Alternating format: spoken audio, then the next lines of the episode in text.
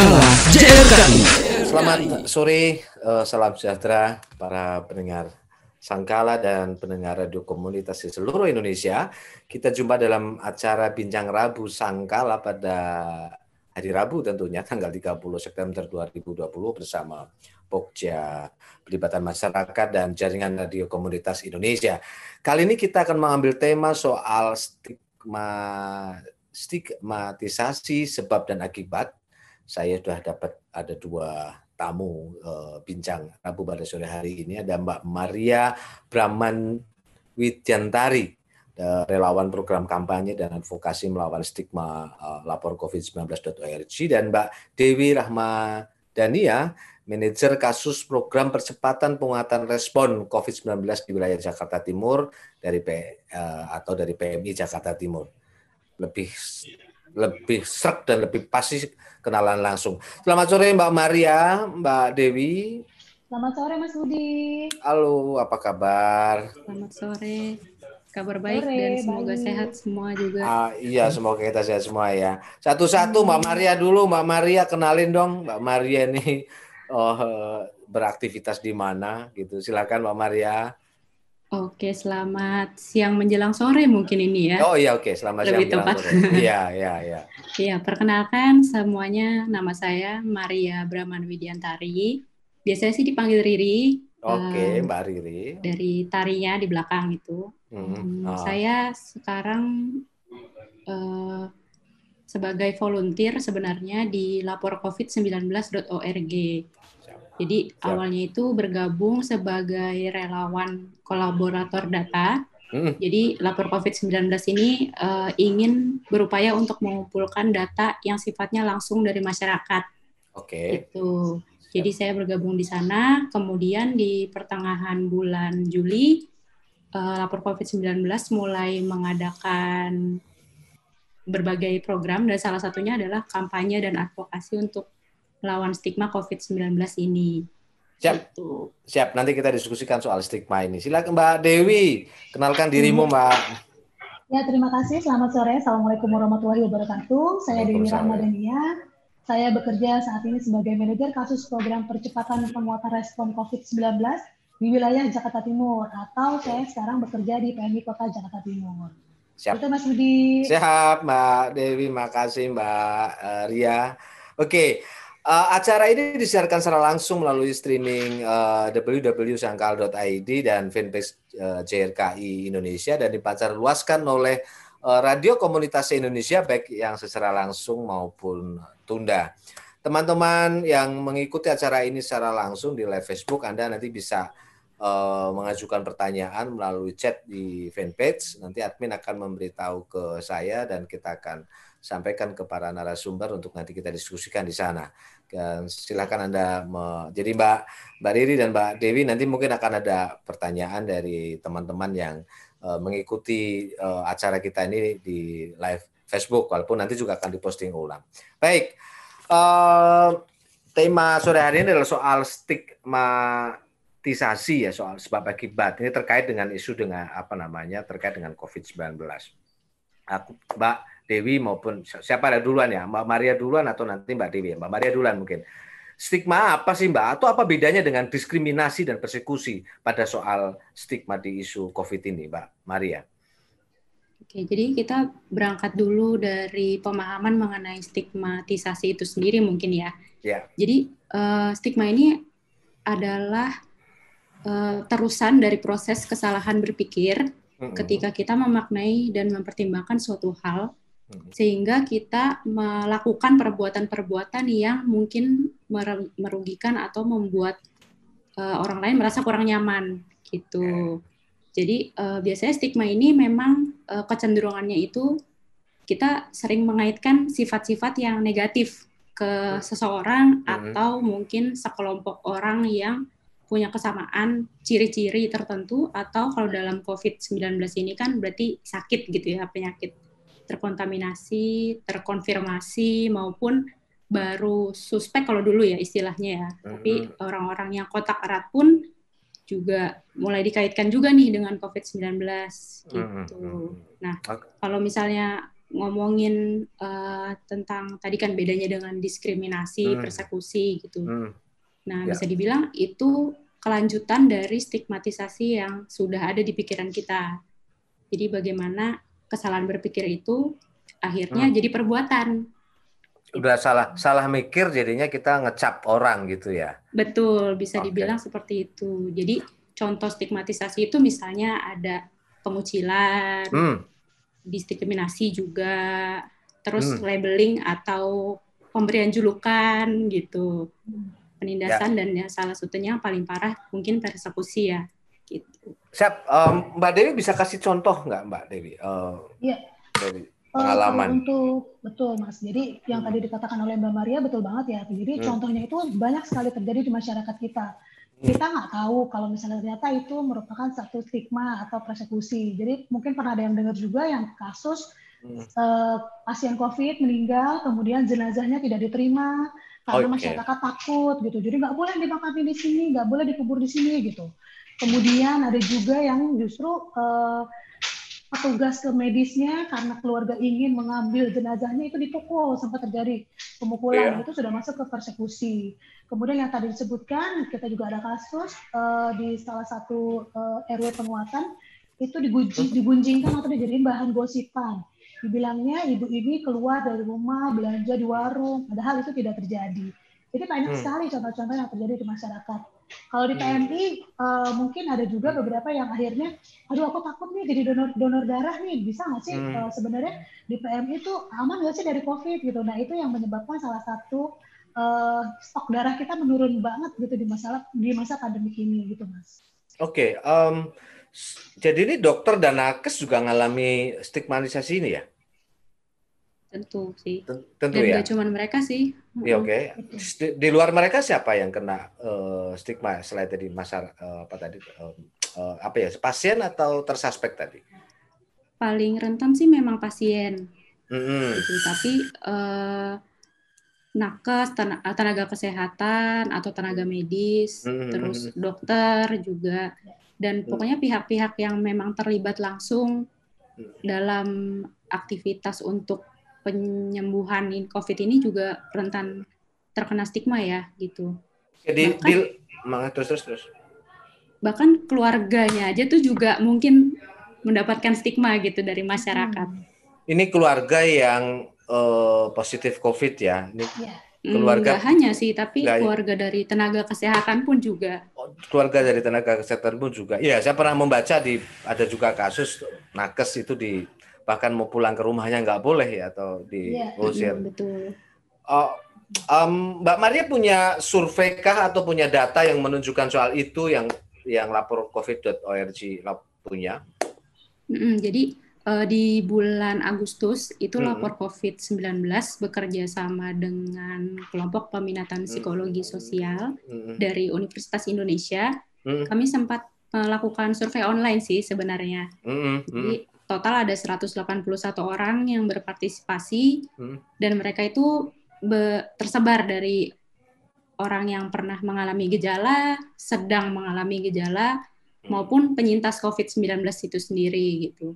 Jadi mereka memang di survei tersebut menceritakan juga bahwa ya nggak cuma dokter dan nakes, tapi terkonfirmasi positif.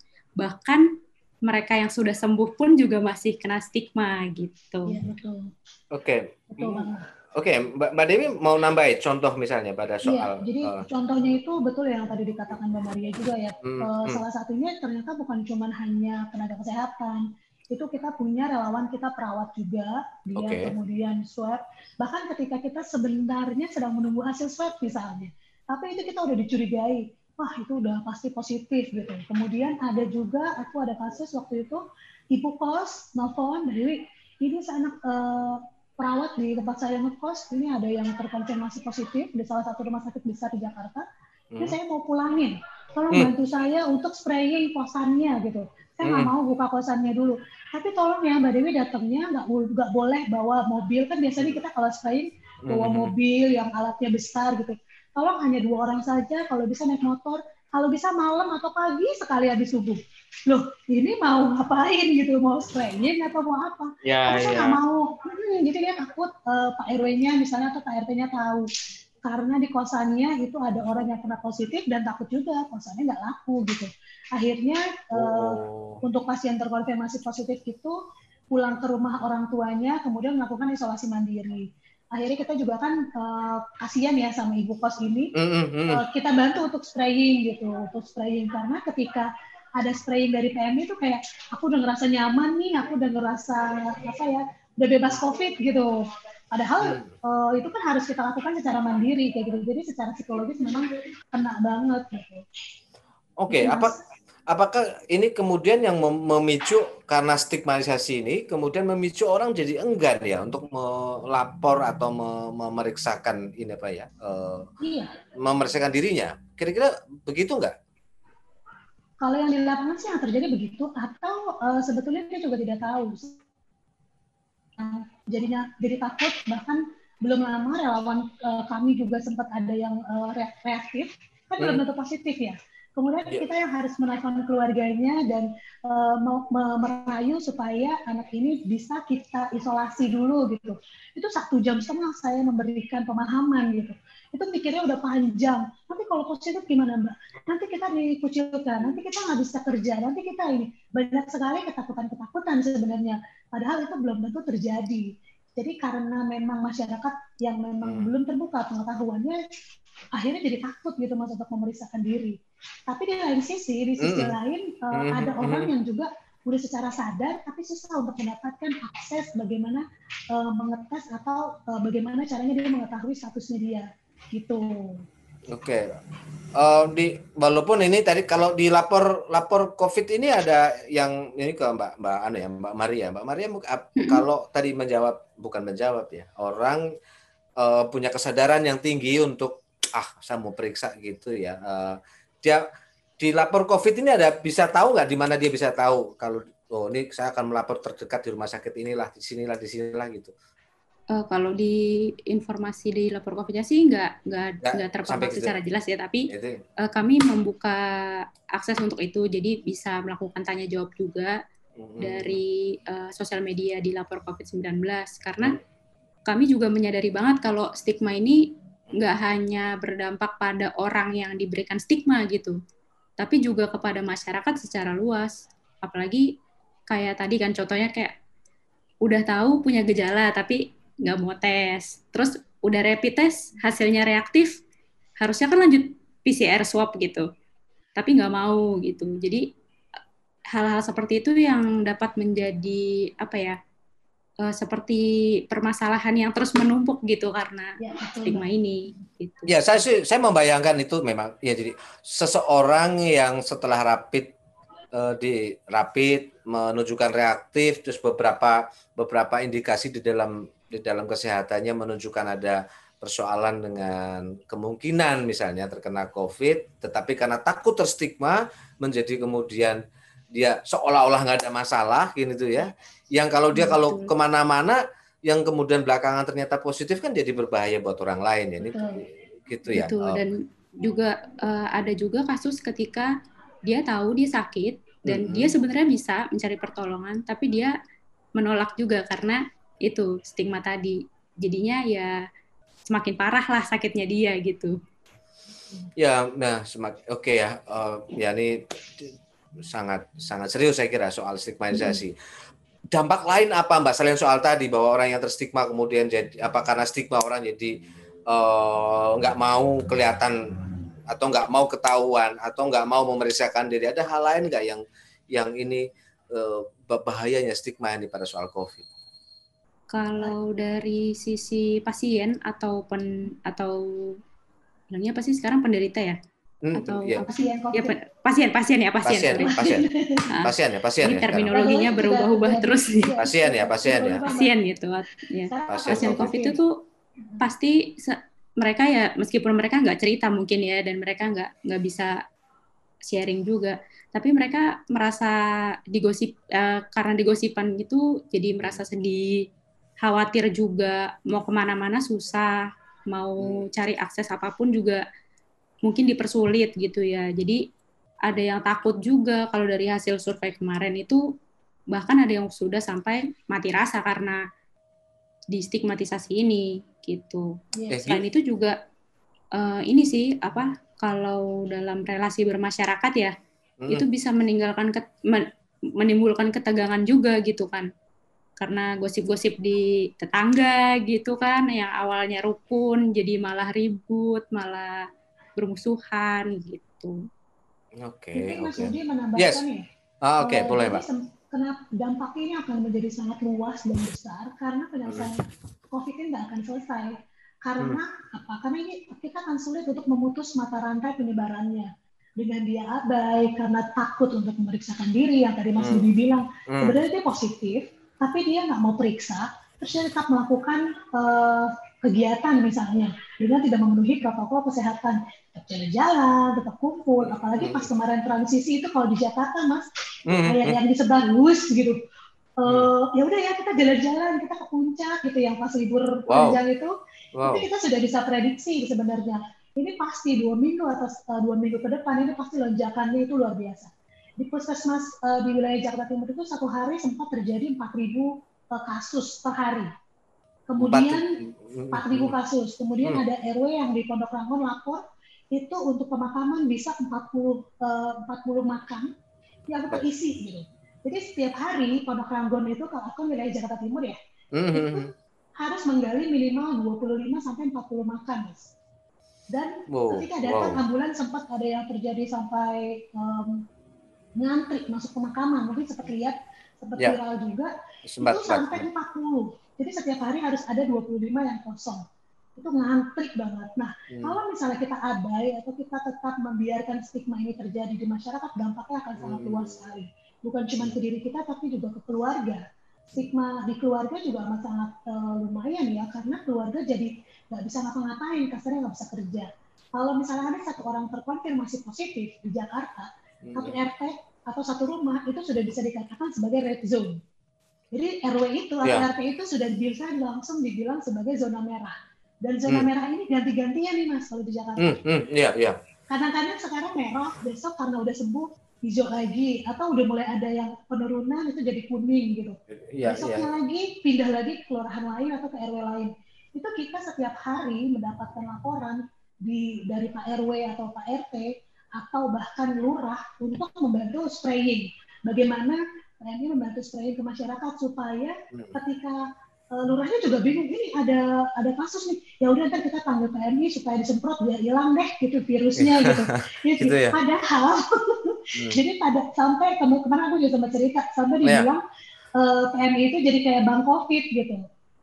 Bank COVID loh, kok jadi bank COVID ya? Karena kok jadi bank, COVID? Iya. iya. Karena membantu untuk masyarakat spraying gitu ya supaya uh, bisa mendapatkan rasa nyaman sebenarnya. Kalau ya. mau melakukan sendiri kan bisa gitu ya spraying kayak gitu Mas Budi. Siap. Oh, ya, aduh, ini saya membayangkan. Iya, saya membayangkan memang ini uh, soal stigmatisasi ini jadi panjang, panjang hmm. dan im, uh, dampaknya juga serius gitu ya. Betul. Bukan hanya ke satu dua keluarga, jadi dari berdasarkan cerita ini bisa satu iya. kam, bisa satu kampung bisa terstigma semua gitu ya, betul, ya, bakal satu kampung. Uh, gimana cara kita menghentikan ini, Mbak, soal stigmatisasi ini? Oh, termasuk juga orang-orang yang melakukan stigma ini sebenarnya sadar nggak sih dia uh, yang dilakukan gini, Mbak? Siapa duluan, Mbak Maria? Mungkin dari sisi dari sisi psikologi nih, Mbak Maria. Jadi kalau ngomongin sadar secara kita melakukan, hmm. ya itu pasti dilakukan secara sadar. Cuman masalahnya balik lagi stigma ini kan ketidakseimbangan ketika kita berpikir kan. Jadi hmm. informasi yang kita punya tuh bisa jadi nggak tepat atau kurang kurang banyak gitu. Jadi kita nggak punya cukup informasi pengetahuan, uh -uh, informasi juga mengenai sebenarnya COVID ini sendiri itu apa sih gitu. Jadi hmm. tanpa sadar kita melakukan kegiatan-kegiatan yang sebenarnya itu sudah bentuk stigma sosial hmm. gitu. Jadi kayak misalnya uh, ditanya nih kamu tahu COVID? Iya, aku tahu. Terus uh, ya aku tahu itu menular, tapi menularnya kayak apa, bagaimana, melalui apa gitu kan kan nggak belum belum tentu semua orang tuh paham juga gitu. Jadi ketika kita nggak tahu, jadi ya banyak hmm. orang yang hmm. tentunya nggak tahu juga kalau mereka melakukan stigma hmm. itu saya juga punya uh, cerita waktu itu yeah. sempat hmm. diceritain juga di salah satu daerah di Jawa Timur itu ada satu pasien di satu daerah gitu di satu desa kemudian uh, warga itu tahu kalau dia tuh tinggal di mana gitu kan terus hmm. rumahnya yang mana dan hmm. anak-anak kecil di sana kalau melihat si pasien ini tuh jadi kayak teriak-teriak itu loh awas awas covid covid covid gitu wow. jadi ya ini kan mereka bisa dibilang mereka tidak mengetahui kalau mereka sudah melakukan tindakan stigmatisasi gitu. Hmm. Itu sih. Jadi ya, yeah, yeah, yeah. kalau untuk menguranginya mungkin memang kita perlu lebih banyak memberikan pengetahuan dan informasi sih. Oke, Mbak Mbak Mbak Dewi gimana, Mbak Dewi? Kalau di kita kebetulan kita kan ada program percepatan uh, penanggulangan COVID gitu ya di tingkat itu benar-benar harus masif mas, masif dan komprehensif semua harus ikut terlibat nggak cukup misalnya tingkat keluarga aja dan hmm. aja atau mungkin hmm. di tingkat stakeholder level yang lebih tinggi jadi dari tingkat RT RW kelurahan kemudian hmm. uh, di tingkat uh, pemerintah kota atau pemerintah daerah itu hmm. kalau di Jakarta aku contohnya hmm. Jakarta ya ya, okay. wilayahnya uh, di Jakarta di Jakarta Timur itu yeah. kalau aku lihat sih uh, untuk kegiatan uh, sosialisasinya sudah oke okay, mas sudah yeah. banyak sudah masif setiap hari dapat laporan kami melakukan ini, kami melakukan uh, misalnya uh, melakukan dukungan, bahkan ada yang sudah melakukan dukungan. Kenapa mereka melakukan stigma? Karena mereka tidak tahu kalau ternyata mereka melakukan itu. Gitu. Kalau yang mereka lakukan itu adalah stigma.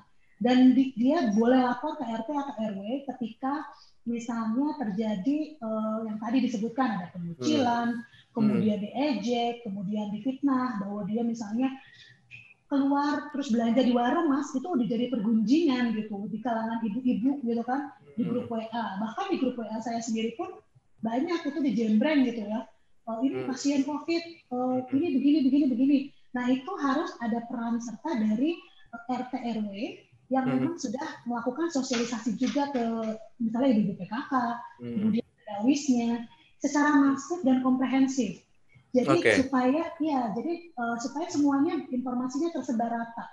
Kalau misalnya hal-hal yang uh, dilakukan oleh mereka itu adalah uh, stigma, justru dibalik keadaannya. Bagaimana sekarang udah nggak keren kalau misalnya melakukan stigma, kita harus mendukung justru. Bagaimana hmm, hmm. caranya ketika teman-teman uh, yang memang pasien konfirmasi positif, ketika hmm. sudah sembuh, bagaimana cara kita membantu. Atau kalau yang sekarang waktu itu sempat hmm. ya mas di wilayah hmm. muncul hmm? wilayah nggak apa-apa ya? Nggak apa-apa deh. Nggak sebagai contoh. Wilayah, sebagai, sebagai contoh. contoh. Sebagai ya, contoh. Sebagai contoh, ibu ini uh, suaminya positif, dia negatif, hmm. anak pertamanya negatif, kedua positif. Hmm. Itu terjadi gosip di warung di mana gitu bahwa ibunya keluar belanja. Padahal tidak terjadi. Ternyata uh, itu hanya desas-desus hmm. gitu atau mungkin mas pernah dengar itu meninggal tuh gara-gara covid padahal hasil swabnya juga belum keluar gitu kok bisa langsung menjudge kalau itu positif nah kita melakukan sosialisasi ke RT hmm. ke RW tolong diajak uh, warganya bagaimana jika ini terjadi di keluarga kalian jadi dibalikin lagi tuh yang kami hmm. butuhkan hanya sebenarnya kita nggak butuh apa-apa kok cuma butuh support jadi ketika di PMI pun ada misalnya uh, yang terkonfirmasi positif, yeah, langsung yeah. melakukan support group mas. Itu dulu. Okay. Di boosting okay. dulu nih, uh, apa namanya, uh, bagaimana secara psikologis bahwa mereka hmm. benar-benar didukung. Nah akhirnya Pak RW melakukan sosialisasi, dibantu kami, kita ke warung-warung, kita tempelin tuh poster-poster, ajakan-ajakan. Hmm. Itu alhamdulillah hmm. warga akhirnya berbalik malah nganterin makanan kayak gitu malah mensupport logistik untuk keluarga yang uh, ada pasien konfirmasi positif Oke, okay. ini ini menarik karena saya juga pernah dapat dapat cerita gitu. Uh, ini ada dua cerita. Satu adalah seorang yang uh, positif COVID kemudian dijemput pakai ambulan.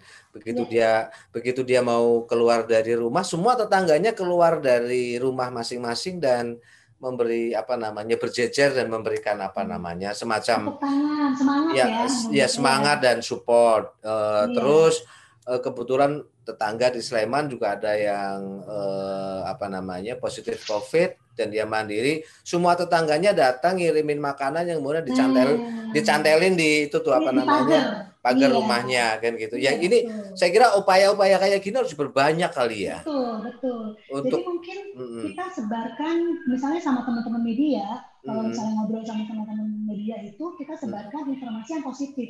Positif mm, dalam artian ketika ada sesuatu jangan yang persekusinya terus yang di, di apa namanya di highlight gitu. Ya, gitu. Tapi ya. bagaimana masyarakat di sekitarnya itu di apa ya diangkat cerita-cerita yang positif bagaimana dukungan dari masyarakat sekitar, dari misalnya dari puskesmas, puskesmas itu kerjanya udah luar biasa, mereka sampai jemput bola untuk pasien yang tidak bisa ke puskes. Yeah. datang, didatengin, kami mendampingi yeah. sampai didatengin gitu. Yeah, Ini sebenarnya yeah. cerita-cerita baik sebenarnya yang harus diangkat di media dan disebarluaskan supaya dicontoh sama uh, wilayah lain gitu. Ya, ya.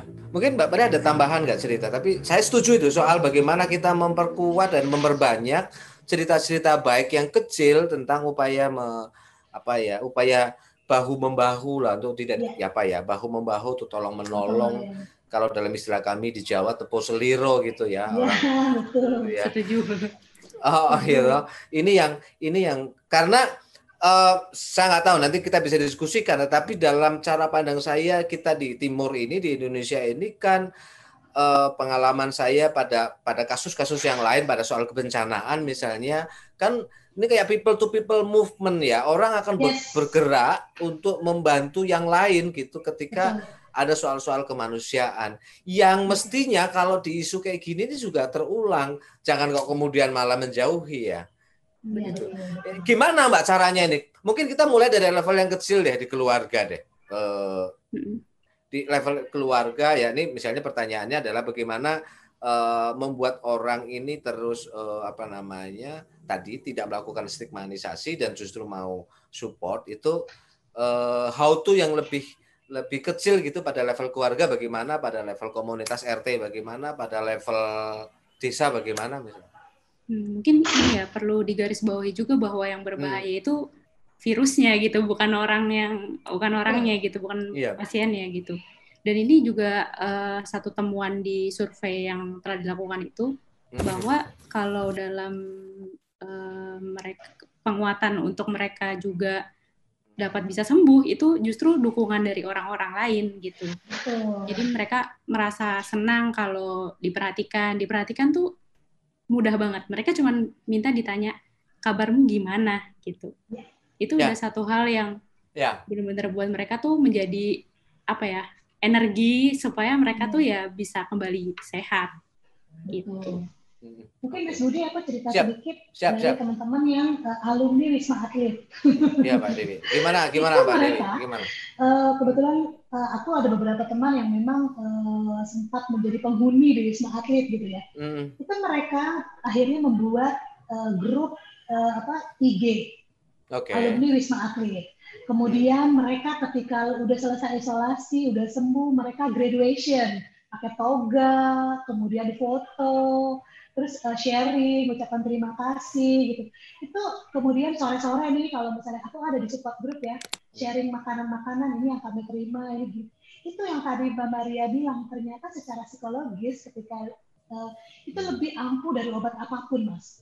Ya. Lebih ampuh dari vaksin ya. apa pun. Ketika, aku percaya ketika, tuh. Hmm. Ya, ketika disupport, diperhatikan, bahkan ketika misalnya dikirim makanan lewat misalnya lewat ojek online atau apa gitu ya hmm. itu mereka malah lebih apa namanya lebih bahagia gitu jadi kayak boosternya naik gitu mungkin kalau sosialisasinya yang tadi disebutkan di tingkat RT keluarga itu ketika ada yang konfirmasi positif please jangan panik dan tolong cari pertolongan ke tempat yang tepat gitu. Siap, siap. Oke, maka ini mumpung mumpung disiarkan secara langsung oleh teman-teman radio komunitas di mana pun Anda berada, saya kira uh, diskusi ini menarik uh, uh, kawan-kawan di radio komunitas mulailah mengkampanyekan untuk menghentikan diskriminasi dan stigmatisasi yeah. ini. Justru saatnya sekarang kita bersama-sama melawan COVID dengan saling dukung uh, terhadap para apa tadi ya? Bukan penyintas ya, uh, pasien ya. Pasien konfirmasi positif COVID. Iya, pasien. pasien siapa pun atau sih sebenarnya. Siapa pun sih ya. sebetulnya ya. Siapa pun, kan ya, kan tadi stigma ternyata tidak hanya ke pasien tapi juga Betul. ke keluarga, ke hmm belakangan kalau ada satu kampung lima keluarga kena akhirnya satu kampung juga kena cap semua gitu ya. Ya, saya kira penting ini teman-teman oh, teman-teman para pegiat radio komunitas. Di mana pun anda berada, anda perlu bantu percepatan untuk membuat uh, kita bersama-sama melawan COVID ini dengan teman-teman mengajak orang yuk kita peduli dengan mereka yang uh, terkonfirmasi kah atau tadi disebut dengan pasien yang tersuspek dengan keluarganya? Kira gitu. Mbak Maria Mbak Dewi uh, oke. Okay. ini sekarang ada ke kita ke, ke, tadi ada cerita soal apresiasi buat mereka yang sudah berhasil sembuh ya kan gitu.